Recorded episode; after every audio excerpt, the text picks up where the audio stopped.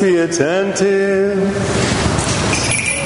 Titus, my son, the grace of God has appeared for the salvation of all men, training us to renounce irreligion and worldly passions, and to live sober, upright, and godly lives in this world, awaiting our blessed hope, the appearing of the glory of the great God and Savior Jesus Christ who gave himself for us to redeem us from all iniquity and to purify for himself a people of his own who are zealous for good deeds.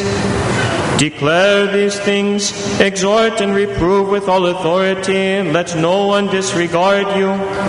But when the goodness and loving kindness of God our Savior appeared, He saved us not because of deeds done by us in righteousness, but in virtue of His own mercy, by the washing of regeneration and renewal in the Holy Spirit, which He poured out upon us richly through Jesus Christ our Savior so that we might be justified by his grace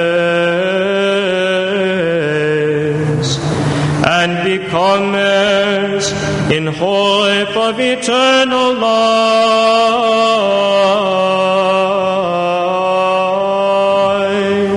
Peace be to you, the reader.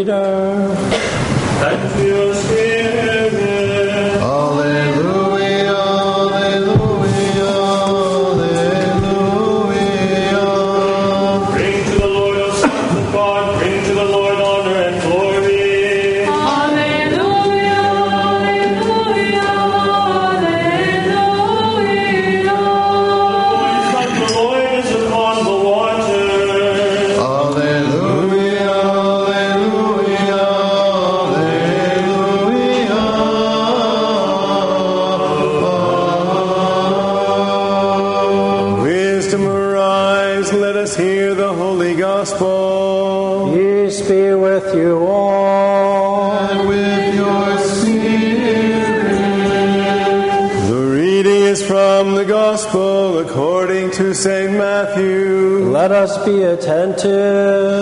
Glory to you, Lord, glory to you.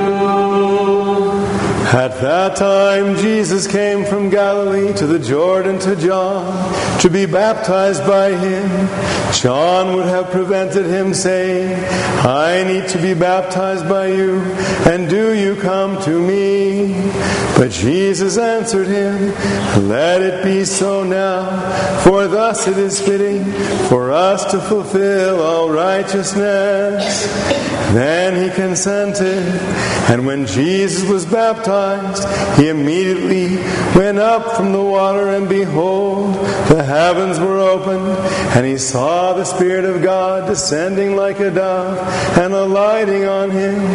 And lo, a voice from heaven saying, This is my beloved Son, with whom I am well pleased.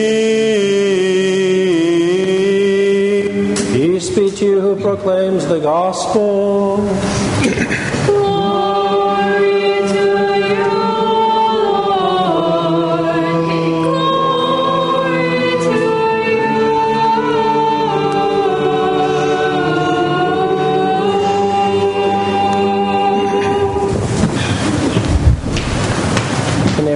Father, and of the Son, and of the Holy Spirit. Amen.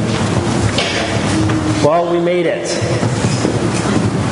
We made it through the entire season. Here we are at Theophany. Way back in November, on November 15, you might remember that day, the day that we stopped eating meat and dairy. We had this long fast, and the fast got even more strict as the, the weeks went on. And we had the glorious feast of the Nativity. Now, if you're just a plain American, that would have been it. You're done. This is not the case. This is the beginning of the festal period. We had our 12 days of Christmas, and now we have this second glorious feast, which is the baptism of our Lord. And so we've walked through all of this. We've had all our time of toil, of spiritual preparation, and then our time of joy. And that's what we've been experiencing these last two weeks is a time of great joy. So we've made it. Thanks be to God for that.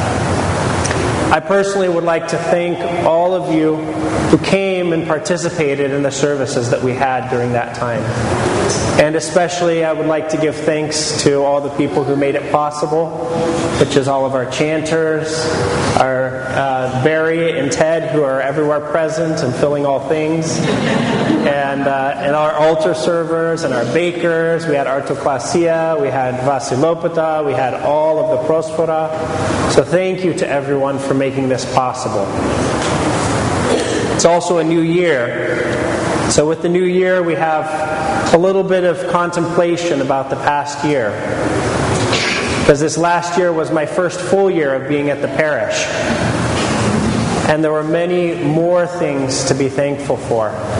I'm so very joyful to be serving all of you to be getting to know each and every one of you, to look around and see your faces and see the stories behind those faces. I remember standing up here a year and a half ago when it was a bunch of blank faces, people that I didn't know yet. So thank you especially for all of the service that you've offered this last year in our parish council and all the different maintenance needs around here, the ministries, the Philoptochos, the youth ministries, the Sunday school, all of these things and especially for making this a vibrant and joyful parish. Because truly that joy permeates here most of the time. And we feel that joy right now in this season, this time around our parish's feast day. Because you see, for our parish, this is an even more important time because on top of Christmas, on top of Theophany, we have our parish feast day when we can finally give the proper due and respect to our beloved patron saint, Saint John. So we can offer our thanks to him as well.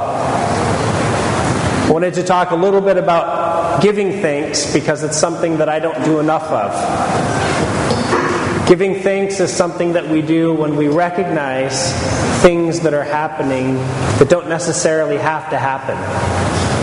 The opposite of that is kind of having expectation or uh, just sort of, you know, the things that happen, they always happen, right? And this isn't just about my own experience here in the parish. This is broad. This is everything in our lives. Because what can't we give thanks about? What can't we give thanks about?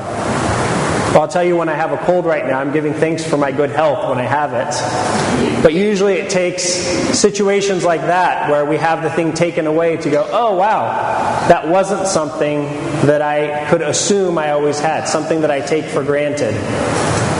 Because so often in our lives we take things for granted, I speak here especially of myself. What about our own breath? We know people who have lost their, their life earlier than we expected it, who have left this life, departed to the next life far sooner, by decades, than we would have expected it. And so every day we wake up and we have another breath in our lungs. And throughout the course of that day, we have another breath in our lungs. There's so many things that we can give thanks for, but things that so often we take for granted. Again, I speak especially of myself here. But giving thanks is the most fundamental, the most foundational, the most essential thing that we do as human beings. It is so basic to who we are. Why? Because we're created beings. I didn't create myself. You didn't create yourself. A uh, lifeless biological process did not create you. God created you. And He created you through other human beings who gave thanks when they had you. So this is the life of a human being, is to give thanks. Give thanks for the rain, give thanks for the sun, give thanks for the trees, give thanks for the people around us, give thanks for our breath, on and on and on. I've mentioned this before that divine liturgy is often in Greek is called Ithia Eucharistia, the divine thanksgiving. If you know any Greek, Eucharisto, thank you, right? Eucharistia is what we call communion, what we call this entire service. Have you ever pondered that a little bit? We're talking about the body and blood of Christ, and we're calling it Thanksgiving. Now, we can obviously draw our conclusions why we're giving thanks, but you think about it, it's kind of a strange name for something. Oh, I'm going to go receive Thanksgiving. Oh, we're going to go to church so that we can do Thanksgiving. What do we do there? We receive Thanksgiving out of the chalice. The Eucharist. The word Eucharist is Thanksgiving. We can remember this every time that we come forward to receive the body and blood of Christ. That this is the center of our life. Thanksgiving is the center of our life, and the receiving of thanksgiving of the body and blood of Christ is the center of our life. So as we enter into a new year, may we give thanks for all things, everywhere, at all times. And I thank all of you for making this parish what it is, the beautiful community of St. John. And I pray that we have a joyful feast today and tomorrow. Today when we have our luncheon, and tomorrow when we celebrate the actual day of St. John. Amen.